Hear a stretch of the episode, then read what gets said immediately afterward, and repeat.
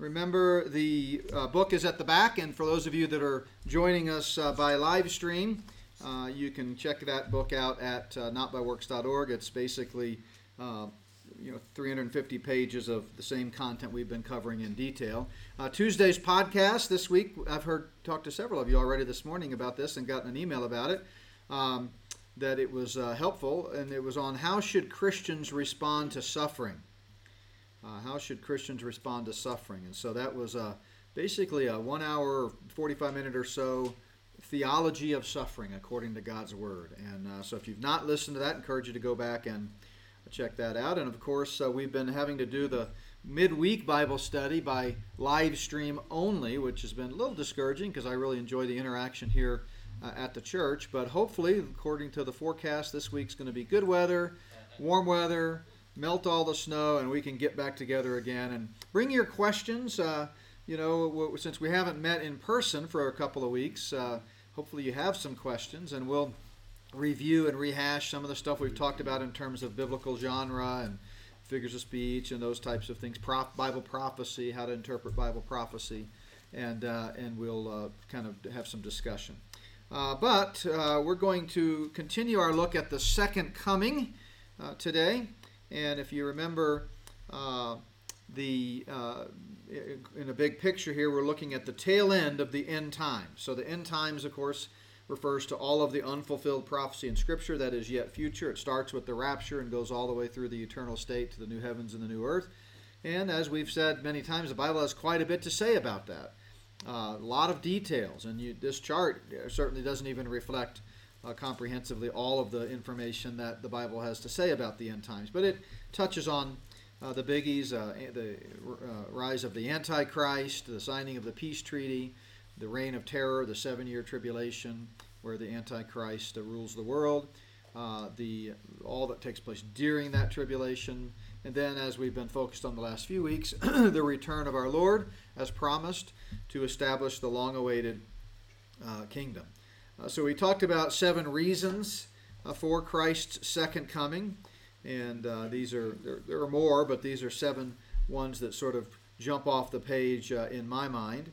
And then last week we looked at uh, the first of several key passages on the second coming, and at the top of anyone's list uh, ought to be Revelation chapter 19, verses 11 to 16. We have a few more that we want to look at. But before we get to that, which we'll probably do next week, I want to talk again about the differences between Israel and the church. So we had talked about previously last week the differences between the second coming and the rapture.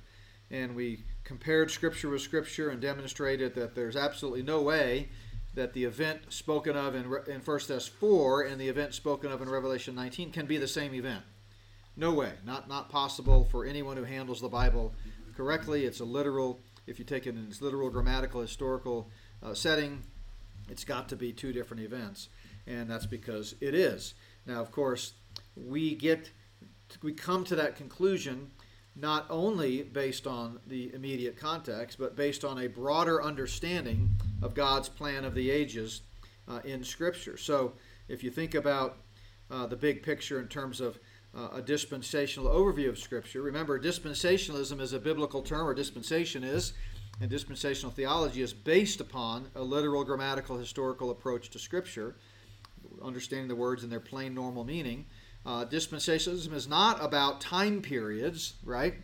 A lot of people mistakenly you say define dispensationalism. Oh, isn't that that theology that breaks up history into different time periods? No, that's not what dispensationalism is. Dispensationalism is a hermeneutic, it's a way to study the Bible.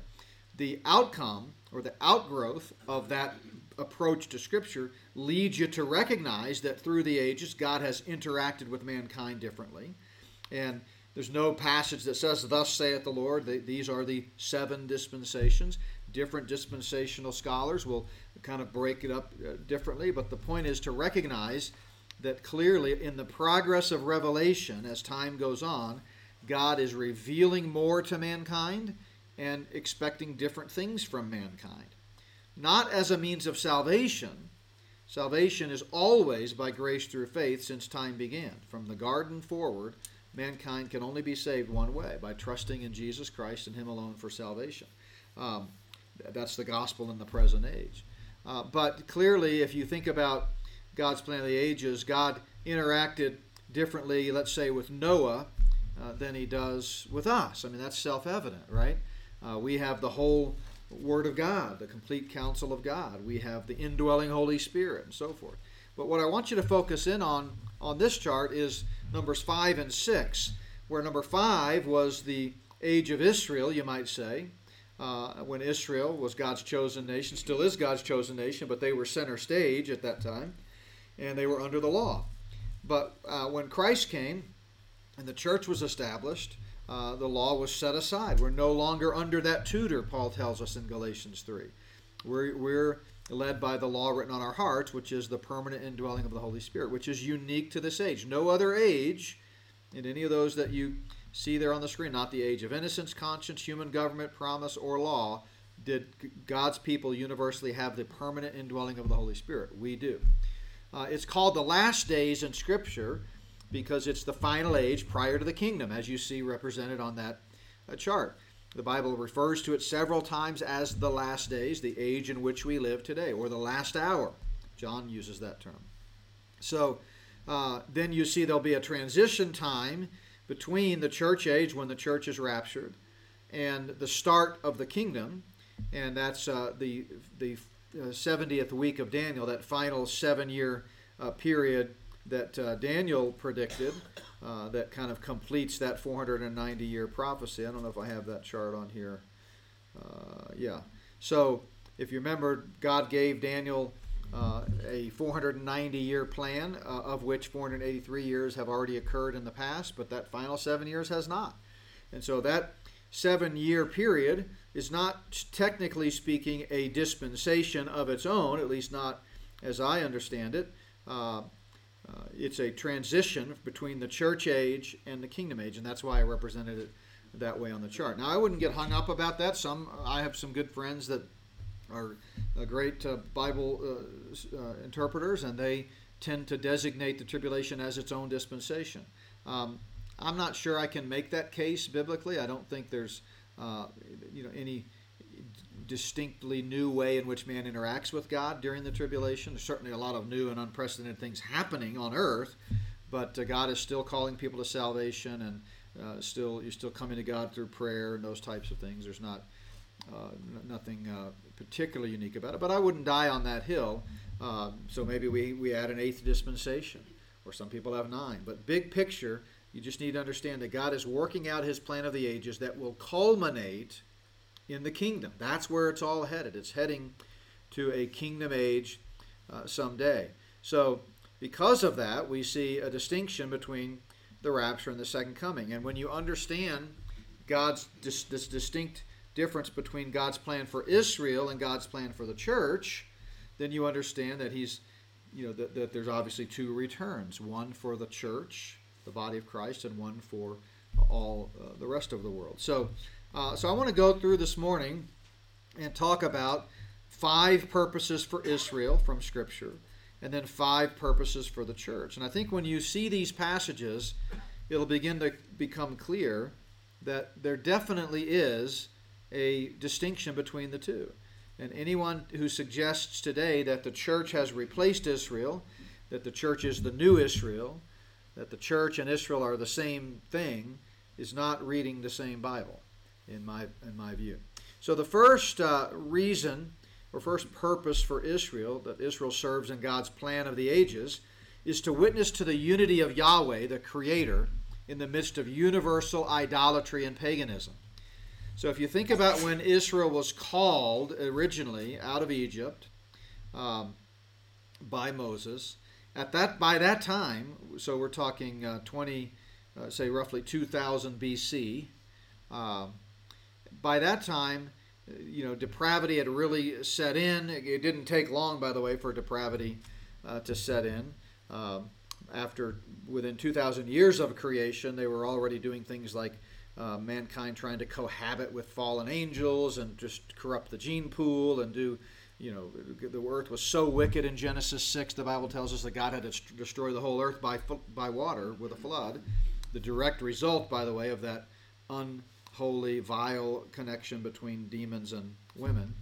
Um, so there was already a lot of depravity, but by the time you get to Abraham, roughly 4,000, let's see, roughly, you know, 2,000 years after creation, uh, you get, uh, you know, to uh, a time when there were so many pagan nations, there were false gods, there were Satan worshippers, and God called Israel in order to for them to be a witness to the unity of Yahweh, that there is one and only one God, and that all nations need to recognize that and come to Him.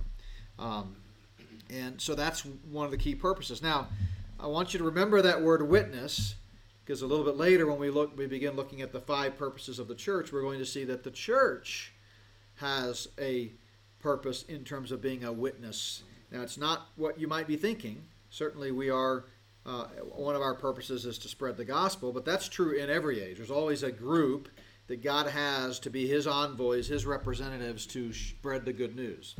Um, but we are also part of our purpose is to witness to a to a specific group of people, which I'll come back to. Yeah. Jews today have trouble. I, I'm assuming they might have trouble with that unity of Yahweh's statement because they don't believe in the Trinity. So, how, can you explain that? Well, so they would they would definitely. So the question is, uh, Jews today don't believe in the Trinity, and so they would have problems with that statement. Well, they might deny the Trinity, but they I don't think they would have problems with that statement if it's understood in its proper sense, because what we mean by that is the famous Shema, Deuteronomy 6 4, that all Jews, you know, know from by, by heart, and that is, Hear, O Israel, the Lord our God is one.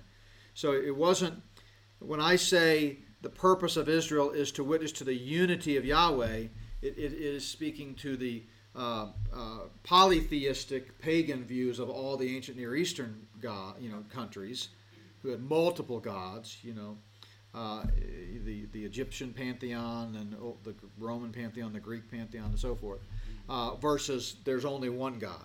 That that's the idea. And so so again, the the, the uh, passages that demonstrate this would be Deuteronomy 6:1, "Hear, O Israel, the Lord our God is one," and also in Isaiah the prophet, he says, "You are my witnesses to the nation of Israel." Says the Lord, and my servant whom I have chosen, that you may know and believe me, and understand that I am He. Before me there was no God formed, nor shall there be after me. I, even I, am the Lord, and besides me there is no Savior. I have declared and saved, I have proclaimed, and there was no foreign God among you. Therefore, you are my witnesses, says the Lord, that I am God. That's the purpose. That's one of Israel's purposes, is to demonstrate there's one true God. Yeah. So God calls us, Jesus called us to go out and share the good news. The Jews were not called to do that? Yeah, no, they were. And do they? So the question is were Jews also called to spread the good news? Absolutely. So in every age, let's go back here to this uh, chart. God's plan of the ages. In every age, God has His people group, His envoys, let's call them, that are designated to share the good news about God. In, say, Noah's day, Noah was the righteous one, and he was declaring there's a God, he's going to judge, get right with God, all of that. Um, Abraham and, his uh, lineage, his, you know, Abraham, Isaac, Jacob, the patriarchs obviously Moses was the designated speaker for Israel. Then it became, and during the uh, law, during the nation of Israel, the nation of Israel. So they're called. Today it's the church. In the kingdom, it's going to be Christ himself, because everyone will know about him from the least to the greatest, the Bible tells us. What about in the tribulation? Who's God's who, who are God's envoys then to share the good news? But specifically 144,000 exactly. So so absolutely, the Jews. That, that's why I don't I don't really list that I don't think anyway as a specific, uh, you know, task because it's not unique uh, to them. Every group that is God's people, whatever that may be in a given age, is des- designated to share the good news about God. But Israel's purpose was even more unique. It was to demonstrate that there is only one God, that, that He is is you know unique among all the gods I am God alone, and they were to, to do that. Now, we know that they went, uh, after they came out of Egypt, they you know had good times and bad times. They had obedient times and disobedient times, and there were times when they were shining, uh, you know, as a witness to the to the Lord, to Yahweh. But there were times when they were capitulating to the false nations and the pagan religions, and uh, they were interacting with them and intermarrying with them, and not being distinct. Uh, but that was their purpose. Secondly, they were to be an example to the nations of the benefits of serving this Creator. Not just witness and declare there's one God, but watch, see what happens when you serve Him. And uh, so, for example, Deuteronomy 33. There was no one, there is no one like the God of Jeshurun. Jeshurun's just a uh, kind of a pet name for God. It literally means uh, upright one or righteous nation.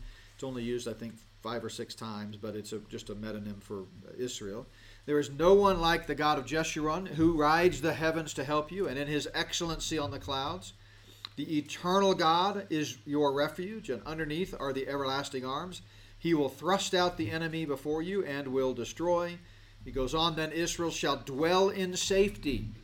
The fountain of Jacob alone, in the land of grain and new wine, his heavens shall also drop dew. Happy are you, O Israel, who is like you, a people saved by the Lord, the shield of your help and the sword of your majesty. The, your enemies shall submit to you, and you shall tread down their high places. So if Israel's doing its job, other nations are going to see, wow, they're really blessed. You know, they've really got it good. Well, we want to find out more, you know. And so you see parallels back to Ken's uh, comment, obviously, between Israel and the church, because we too, in this present age, are supposed to be shining like lights in this perverse generation, Paul tells us. We're supposed to cause people to look, turn their heads, and say, oh, wow, look at those Christians. They're, man, they've got it good. You know, they're happy, they're joyful, they're content, they're not fearful, they're getting along, they're in unity. They're some of the greatest people I've seen. Now, does that describe the church at large today? Not really, but that's all part of Satan's deceptive plan. And this age in which Satan is the prince of the power of the air, the God of this age. The whole world is under the sway of the wicked one. So we see, you know, the ideals here and the purposes here, but we don't always see God's people living up to those purposes. And it won't be that way until Christ himself comes back and takes the throne and rules in perfect peace and justice and righteousness. But it doesn't mean we shouldn't be trying, right? So that's another purpose of Israel. A third one, and I love this one, what one the, what, why does Israel exist? Well, one of the reasons is to receive and record God's revelation, also known as what? The Bible. I mean, think about the writers of Scripture. Almost all were Jews. In fact, the Bible tells us that that's one of their uh, purposes. If you go back to Deuteronomy 4, surely I have taught you statutes and judgments, just as the Lord my God commanded me, that you should act according to them in the land which you go to possess. Therefore, be careful to observe them, for this is your wisdom and your understanding in the sight of the peoples who will hear all these statutes and say, Surely this great nation is a wise and understanding people. For what great nation is there that has God so near to it, as the Lord our God is to us, for whatever reason we may call upon him? Now listen. And what great nation is there that has such statutes and righteous judgments as are in all the law? which I set before you this day. At the time in the wilderness wanderings, which is when Moses wrote Deuteronomy, the law was what they had. That was the Bible. It, obviously, over time, God revealed more to mankind, and we now have the complete revelation of God. But Paul later makes it very clear when he says, What advantage then has the Jew, or what is the profit of circumcision? Much in every way, chiefly because to them, the Jews, were committed the oracles of God. So God used the nation of Israel to transmit to us the Word of God. Remember, even the New Testament, the entire New Testament was written by 95 AD. Uh, uh, it was all written during the church age, but it was written telling accounts of the, of the transition between Israel moving into uh, the church age as God's focus. So that's another powerful purpose for Israel. Obviously, the purpose for Israel is to produce a Savior. You know, Jesus Christ, as Matthew makes clear, comes from the lineage of David. Uh, he's the ultimate seed of Abraham, the father of Israel. Galatians uh, tells us. But we can go all the way back to Genesis 3:15, the the uh, what we call the proto-evangelium, the first reference to the gospel in all of Scripture, when God says to Satan, "I will put enmity between you and the woman, and between your seed and her seed," capital S, referring to Christ. He shall bruise your head. The seed of the woman, capital S, Christ, is going to crush Satan, and someday he will. He's already defeated him at the cross, but uh, Satan is still writhing in anguish and writhing in pain, and uh, someday all will be quiet when he's cast into the everlasting fire that's prepared for him. Uh, but uh, so that's the beginning of this promise to produce a Savior. Then you go to the Abrahamic promise that we looked at a couple of weeks ago. I'm going to bless those who bless you, and I will curse him who curses you, and in you, Abraham, all the families of the earth shall be blessed. Well, how? How, did how does Abraham bless you? Through Christ, because Christ is the seed of Abraham. And ultimately, when Christ comes back and takes the throne, everyone on earth will experience the full blessings of the promises of God uh, to Abraham. Uh, God reiterates this same promise, this unconditional promise that we talked about a couple of weeks ago in Genesis 22. The occasion here, of course, is the sacrifice of Isaac. Remember? And God provides the ram. And, uh, and then God, after that experience, says to Abraham, uh, once again, just reaffirming it, in your seed all the nations of the earth shall be blessed, right? And uh, then we can go to the prophets. Isaiah says, The virgin will conceive and bear a child. That's exactly what happened. He goes on to say, Unto us a child is born, and unto us a son is given. Uh, one of the purposes of Israel is to produce the Savior. Paul, in a doctrinal sense, explains it this way at the very beginning of his magnum opus, the book of Romans, that great doctrinal treatise. He says, Paul, a bondservant of Jesus Christ, called to be an apostle, separated to the gospel of God, which he promised before through his prophets in the Holy Scriptures. What, what did the prophet say? Concerning the, his son, Jesus Christ our Lord, who was born of the seed of David, according to the flesh. So the Jews produced the Savior.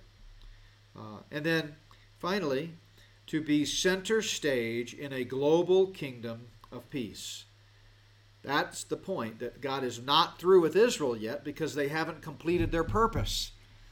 Uh, anybody who thinks that God has changed his mind uh, about his promises doesn't understand the unconditional nature of God's covenant. It was not an if then, it was an I will. And when you see passages that talk about God doing something in response to Israel's obedience, that has to do with the timing of it, not the reality or the certainty of it. God's promise is going to come true, it's not conditional. Um, and so the ultimate fulfillment uh, of God's promises and the ultimate purpose for Israel someday will not be complete until Israel is center stage in the kingdom. Go back to Isaiah 9. We read verse 6, but verse 7 goes on to tell us of the increase of his government, talking about the child who will be born. Of the increase of his government and peace there will be no end upon the throne of David and over his kingdom to order it and establish it with judgment and justice from that time forward, even forever. The zeal of the Lord of hosts will perform this. Uh, Israel is going to be the uh, home base for the global kingdom. Remember, we've talked a lot about the Antichrist home base. And uh, by the way, I'm gonna I'm so excited about the, the new book. I got the proof cover this weekend and the proof copy I should get uh, from the publisher this early this week. And then uh, we're premiering it uh, on March 21st on David Fiorazo Stand Up for the Truth Radio. But I'll have copies for people here at Plum Creek before then, Lord willing, unless there's problems with the proof. But everything looks great. The digital copy came out great, but it's called Spirit of the Antichrist. And in that book, I talk about how the future Antichrist is going to reign in global tyranny from Babylon. Remember? We've talked about that in here. That's going to be the seat of his power geographically. He's also going to have other religious centers, uh, possibly Rome, and uh, economic centers, possibly New York City, if, if the United States is still around at that time. Uh, but, uh, but Christ, by contrast, is going to reign from Israel, from Jerusalem, from Mount Zion and the rebuilt temple. So, one of the purposes for Israel is to be center stage in that coming kingdom. A king shall reign and prosper, Jeremiah said, and execute judgment and righteousness in the earth. In his days, Judah will be delivered. Remember, saved there just means delivered. And Israel will dwell safely. Now, this is his name by which he will be called, the Lord our righteousness. Zechariah says, The Lord shall be king over the whole earth. In that day it shall be, The Lord is one. So, I believe that the ultimate uh, fulfillment of Christ's coming kingdom is going to be the ultimate manifestation of the Shema that we talked about in Deuteronomy 6. Israel, in theory, looking at it from a human perspective, could have crossed the Jordan into Canaan and demonstrated right, once and for all right then that the Lord our God is one. But they didn't because they had uh, imperfect kings on the throne eventually, and judges and priests and prophets and so forth. But when the King of Kings takes the throne, then the Shema will have its fullest embodiment. Then everybody on earth will know there's one God. Uh, and of course, Revelation 11 is a precursor uh, to the return of Christ, one of these interludes that uh, we see in the book of Revelation. We read in the context here of the uh, trumpets. Uh, and they're, uh, the kingdoms of this world I love this. The kingdoms of this world have become the kingdoms of our Lord and of his Christ, and he shall reign forever and ever. So that's the ultimate purpose of Israel. They have not fulfilled that purpose yet. There is a future for national Israel. But as you look at these five purposes on the screen, uh, you know, to witness to the unity of Yahweh the Creator in the midst of universal idolatry and paganism, to be an example to the nations of the benefits of serving the Creator, to receive and record God's revelation, uh, to produce the Savior for the whole world. That's why the passage we read last week in our uh, study through the book of Acts in the 10 o'clock hour, we spent we kind of camped out in John 4, that great interaction between Jesus and the woman at the well. And what did Jesus tell her? Salvation is of the Jews. What does that mean? It doesn't mean you have to become a Jew to be saved, it just means that the Savior is a Jew. And then number five, to be center stage in the global kingdom of peace. Now, contrast that with the church. You and I today are part of the church. I've demonstrated previously how the uh, you can prove from Scripture that the church began on the day of Pentecost in Acts chapter 2. Um, if you remember Peter in Acts chapter 11, when he's retelling the story of Cornelius and how Cornelius and his family got saved, Gentiles, in Acts chapter 10, in Acts 11, Paul, uh, Peter is retelling that story and explaining it, and he says, The Holy Spirit came upon them, Cornelius and his family, the same way he came upon us at the beginning. The beginning of what? Well, if you compare Scripture with Scripture and trace the things that happen, we know that he's talking about the beginning of the church because that's when the Holy Spirit came. So, uh, so there are clearly some purposes for the church. Uh, the first one that a lot of people don't think about, I've talked about it before, but it's to call out a people for his name. To call out a people for his name. We get this from the Jerusalem Council in Acts chapter 15. Simon has declared how God at the first visited the Gentiles to take out of them a people for his name. And then, as you uh, recall earlier on in the progress of the church, as the church is expanding and growing, we find out that at Antioch, here that's in Syria, uh, the disciples were first called Christians. So, what's unique about the church and one of our purposes is that we bear the name of Christ. I mean, the the uh, Jewish people in the nation of Israel were not called Yahwehites, right? They were called Jews or Israelites. We're called Christians. See, that's unique.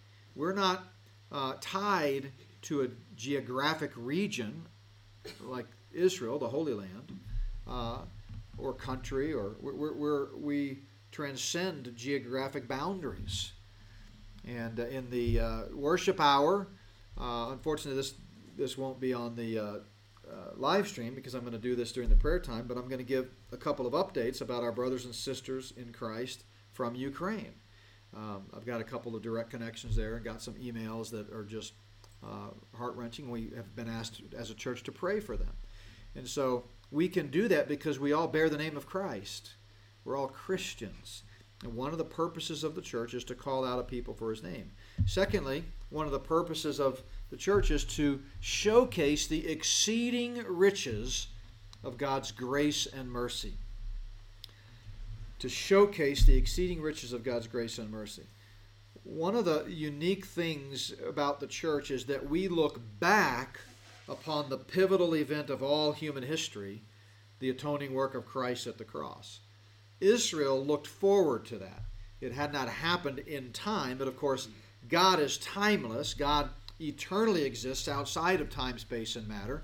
So, as has often been uh, pointed out, God exists in the eternal now, right? And so, from God's perspective, the atoning work was already accomplished, but Israel had to view that through the shadow of earthly things, the, the sacrifices, the, the rituals, the traditions, things like the, uh, the occasion of Abraham and Isaac. And uh, you can go all the way back to um, the garden, where when Adam and Eve first sinned and God had to shed innocent blood to cut, make a covering for them with the animals, right? The first time that had happened. So, th- certainly, grace God's free gift of forgiveness was not something new at the church age. It's been around since sin began. It was by grace that God didn't strike Adam and Eve dead instantly, but gave them the opportunity by faith to be redeemed. Um, but what we see in the church age is grace in high definition.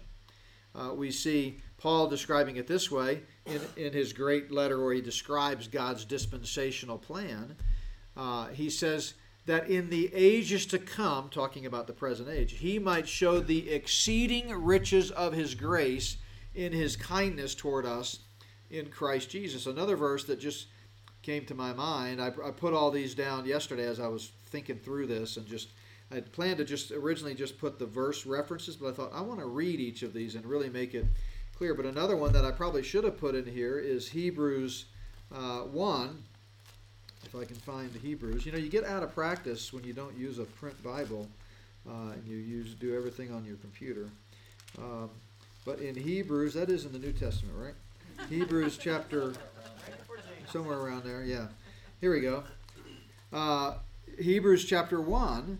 Uh, the writer, we don't know who for sure, probably Paul, but we can't be dogmatic about that. But he begins under the inspiration of the Spirit by saying, God who at various times and in various ways spoke in time past to the fathers by the prophets, has in these last days, there's that phrase last days I talked about a moment ago, that's the church age, in these last days spoken us spoken to us by his son, whom he has appointed heir of all things, through whom also he made the worlds, who being the brightness of his glory and the express image of his person, and upholding all things by the word of his power, when he had by himself purged our sins, sat down at the right hand of the majesty on high, having become so much better than the angels, as he has by an inheritance obtained a more excellent name than they. So there you see the writer of Hebrews talking about the superiority of Christ as the supreme example of God and his grace in dying for our sins and purging our sins. So um, you know that's the reason the gospel is so powerful is that it it presents a good news message that your sin debt has been paid. Um, that message was was there in old testament times prior to the church age but it took a little more clarifying and explanation and you know uh, just read the book of leviticus and it's not like it's as crystal clear right it's the reason when we sit down to share the gospel with someone today, we don't say, let me start with the book of Leviticus, right? I mean, you might if you're dealing with a Jew who's unsaved. But what we see in the present age is that uh, the, the, uh, the God is showcasing his incredible grace and mercy like never before. We, we see it. We talked about it a few weeks ago when I gave that description of what Christ went through on our behalf. I mean, that's grace. That should have been you and me on that cross, right? But it was Christ. But then, number three, uh, and this is what really um, I think frustrates our friends that are uh, replacement uh, theologians who have a wrong view of Scripture, and they think the church is the end all be all, and that we are the consummate group in God's plan, and that we're way better than Israel, and that we've replaced Israel, and it's all about us. This is it, kingdom now theology. We are the kingdom, right? Um, they get frustrated when I point this out, but really, one of the purposes of the church is just to get Israel's attention. I mean, we're like the other woman, really. I mean, if you really want to be crass about it, we, we, we are just here to get Israel's attention. Paul tells us that plainly in Romans 11. In, in, Romans 9 through 11, remember, he's talking about Israel and where Israel fits in God's plan. And has God cast Israel aside? And he overwhelmingly says no. Now, of course, our Calvinist uh, friends, um, and they are friends. I mean, they're wrong, but uh, they're our friends. I mean, it's like having a friend who's a you know a Pittsburgh Steelers fan. You know, you can have a friend; they're just wrong. They should be Cowboys fans, right? But uh, our Calvinist friends, they take Romans 9 through 11 as all about individual salvation and all about individual election, and they see everything through the lens of God electing some to heaven and some to hell, and you don't have a choice in the matter. You hope you better hope you're elect, right? Um, well, that's not what Romans 9 through 11 is about. It's about national Israel and God's plan for national Israel. And he says at the toward the end of this section in chapter 11, have they, that's Israel, stumbled that they should fall? The idea is has Israel's rejection of the Messiah led to their utter failure and rejection? Are they done? And Paul says, certainly not. Now, watch this. But through their fall, and let's read this uh, differently than the grammar, the way it is in Greek. But through their fall, salvation has come to the Gentiles to provoke Israel to jealousy. That's what he's saying. But through their fall, to provoke them to jealousy, salvation has come to the Gentiles. Now let's just stop there for a second. But verse 12, which is the next thing on the next sentence on the screen, is, is really powerful too. But let me just elaborate for a second. Through their fall, salvation has come to the Gentiles, which provokes Israel to jealousy. In other words, Israel, as we know just from reading the Gospels, by the time of the first century, the Jewish leaders, the scribes, the Pharisees, the Sadducees were all very high and mighty and self righteous and pious. They looked down at the, the lower echelons of society. They, they uh, were highly critical of the, you know, the tax collectors and the harlots, which, of course, is precisely the group Jesus spent a bunch of time with because Jesus was saying it's not the sick that need the doctor, it's the you know, it's not the well that need the doctor, it's the sick, right? And so Jesus would would would constantly say, you know, you don't think you you have need of repentance. You don't think you have anything to change your mind about. You think you've got it all figured out. Well, let me show you. It's about uh, being recognizing your unworthiness and coming to me in faith. And that's that's the whole message in a nutshell of Jesus' earthly ministry. It's it's not about what you do, it's not your own self righteous piety. It's coming to Christ, who alone can give you his righteousness, imputed righteousness by faith. Um, so, so what, G, what Paul is saying here is that once the Jews began to see, wow, boy, grace covers all. Anybody can be saved. You mean that woman by the well, she can be saved? You mean that tax collector, he can be saved? You mean anybody who simply comes in childlike faith and says, I'm a sinner who needs a Savior and I'm trusting in Jesus and Him alone to save me, can be saved? Yeah, absolutely. In Israel, the next time around, when Christ comes back, instead of rejecting Him and feeling threatened by Him and crowning Him with thorns, they're going to welcome Him. And they're going to say, Oh, boy, I remember what the church got. I remember the blessings of the church, and I, I want some of that. But notice, and, and this, and I've just sort of uh, skipped ahead of here because this is essentially what he just, what I just said is what he says in verse 12. If their fall is riches for the world and their failure riches for the Gentiles, just basically kind of a synonymous parallelism there, just repeating the same thing. If their fall means riches for the world and their failure riches for the Gentiles, how much more their fullness? Once Israel receives her king, then we're going to step right into the global kingdom where everyone on earth will see Christ, see his people. The church reigning with Christ, Israel representing the, the, home base for the kingdom, and all in unity and all pointing the way uh, to God. So Romans 11, 11, 12 is a powerful statement about one of our purposes today. And I, I just want to encourage you to ask yourself um, is the way you're living your Christian life today as part of the church, if you were being watched by an unbelieving Jew, is it getting their attention? Is it making them wonder, oh boy, I want that? You know? See, the church is a foretaste of what life will be like in the kingdom.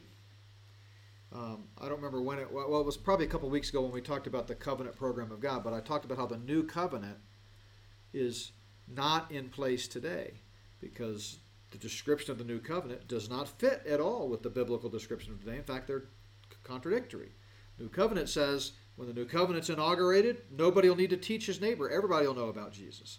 The church age says go into all the world and teach your neighbor about Jesus, right? And the new covenant says when the new covenant's inaugurated, everyone's going to do what's righteous. Clearly, today in the church age, we see the flesh lusting against the spirit and the spirit against the flesh, and we do not do the things that we wish. Romans 7, Galatians 5, and others. So, uh, but when I said that, so I had someone come up to me, I can't remember who, but asked, you know, I, that, that's new to me. I don't understand. I thought we're living in the new covenant age. No, we're not living in the new covenant age. Um, we're living in a for in an age that is a foretaste. So the things that will, will happen in fullness in the kingdom are happening in partial form today. So we have the indwelling of the Holy Spirit, but it doesn't uh, mean that we always do what's right because we still have the old man, the old nature, right? Uh, we uh, we have uh, you know a universal knowledge within the church that transcends geography and boundaries and nation states, as we talked about but it's not global. It's not every last person on earth. So there's a today's a foretaste. The church is a foretaste of what life will be like in the kingdom, and and we are intended to get Israel's attention. Yeah. The Old Testament Jews, they were deemed righteous by their belief. Absolutely. The Old Testament Jews, he, I'm just repeating what you said, were deemed righteous by their faith. So when they denied Christ at his first coming, have any Jews been saved without acknowledging Christ? Have any Jews been saved without acknowledging Christ? Well, the way you word the question, I'd have to say no because Christ is Messiah. It's a title. They didn't know necessarily that it would be, you know, Jesus of Nazareth, a carpenter's son, you know, all the details. Uh, they didn't know, for example, that he would die on a cross necessarily. The Old Testament predicts his death. Isaiah 53, um, Daniel 9 says he's going to be cut off. But the details come later. Today, the specific content of what we have to believe is spelled out unequivocally in Scripture. Um, but in Old Testament times, it was still by faith. You know, Genesis 15 6, Abraham believed God and it was accounted to him as righteous. That's how he got righteous. But they absolutely had to believe that only God could provide that Messiah, that only God could forgive their sin, that they were helpless and hopeless in need of a Savior, and they had to trust God. And I think the Genesis 22 experience of Abraham is the perfect picture of that. You know, Abraham didn't save himself; he trusted God. God will provide a lamb, he said, right? And that's where we get the compound name for God, Jehovah Jireh, the Lord our provider. Uh, so salvation was always by faith, but it wasn't specifically in the death and resurrection of our Lord and Savior Jesus Christ, as it's very clearly spelled out for us today. Yeah. And that's true in the Old Testament, but from the moment of Christ or Jesus' birth going forward, have any Jews been saved that have not acknowledged Jesus as their avenue to Savior? No. Have any Jews been saved from the time of Calvary going forward who have not acknowledged Jesus as the, the, their hope, their Savior? No, absolutely not. Huh. No, that's the content of faith. Paul tells us very clearly in 1 Corinthians 15 that the, here's how you're saved by believing in Jesus who died according to the Scriptures, was buried, and rose again according to the Scriptures. That's the gospel. This is the gospel by which we are saved. And I've written a whole book about that that, go, that spends quite a bit of time uh, theologically and doctrinally proving the content of saving faith. Nobody can be saved today, Jew or Gentile alike, without acknowledging that Jesus Christ is the Son of God who died and rose again for their sins. Not possible. Yeah. But I understand, I think what Gary is saying, just to elaborate, that, in other words, if a Jew was looking forward to the Messiah three years before Jesus was born, or, or, or two days before, and they died, then you're saying that they would go to heaven because they had faith awaiting Je- not Jesus, but the Messiah. But once he was born, then they would not? I- I- that's Is that what you're asking? So That's you're the way I'm interpreting yeah. So the question is, if a Jew was um, looking forward to the Messiah, you don't get saved by looking forward to the Messiah, by the way. So that's the, the answer. But yeah, I'm going to just repeat the question. If you get, if they were looking for the Messiah, say three years before um, he came, uh, and they were so then the- in your hypothetical they were saved, then Christ comes, died, and rose again, and afterwards do they have to get saved again? No, salvation always only happens at a one-time moment in time. And uh, if they had had saving faith prior to Calvary, they're saved. They don't, you know, they don't have to get saved again, right? But if a Jew and and just simply anticipating the Messiah doesn't save you as so a Jew. what did save them? Trusting in God as their only hope for forgiveness, Okay. individual. So all the nation of Israel always was looking forward to the Messiah, uh, and as a nation, but they did not have individual uh, faith. That's what Paul says in Romans 10, by the way. Remember, he says, My heart's desire is for the nation of Israel be, to be delivered into their kingdom and to receive her king, like they didn't the first time, right? Chapter 9, at the end of chapter 9 of Romans, he says they stumbled over the stumbling block, they crucified the Messiah, right? Essentially. And so he's saying, My heart's desire is for them to receive their king. But before they can be delivered into the kingdom, they must first individually believe the gospel. Because uh, faith leads to righteousness. The only way to be declared righteous, like Abraham, is to believe. So, uh, anyone who was saved at any time in any era by faith is saved once for all from that point over. The rules don't change. What changes is the content of precisely what must be believed as God revealed more. And in the New Testament, we now know unequivocally that in order to be saved, a person has to believe that Jesus Christ, the Son of God, died and rose again for their sins. And it has to be an exclusive faith, that He's the only one that can save them, right? It's always been an exclusive faith in God, but it hasn't had the, the content of the death, burial, and resurrection of Christ. So hopefully that helps uh, clarify. So we are out of time. I'm going to have to leave you hanging with two more great purposes of the church.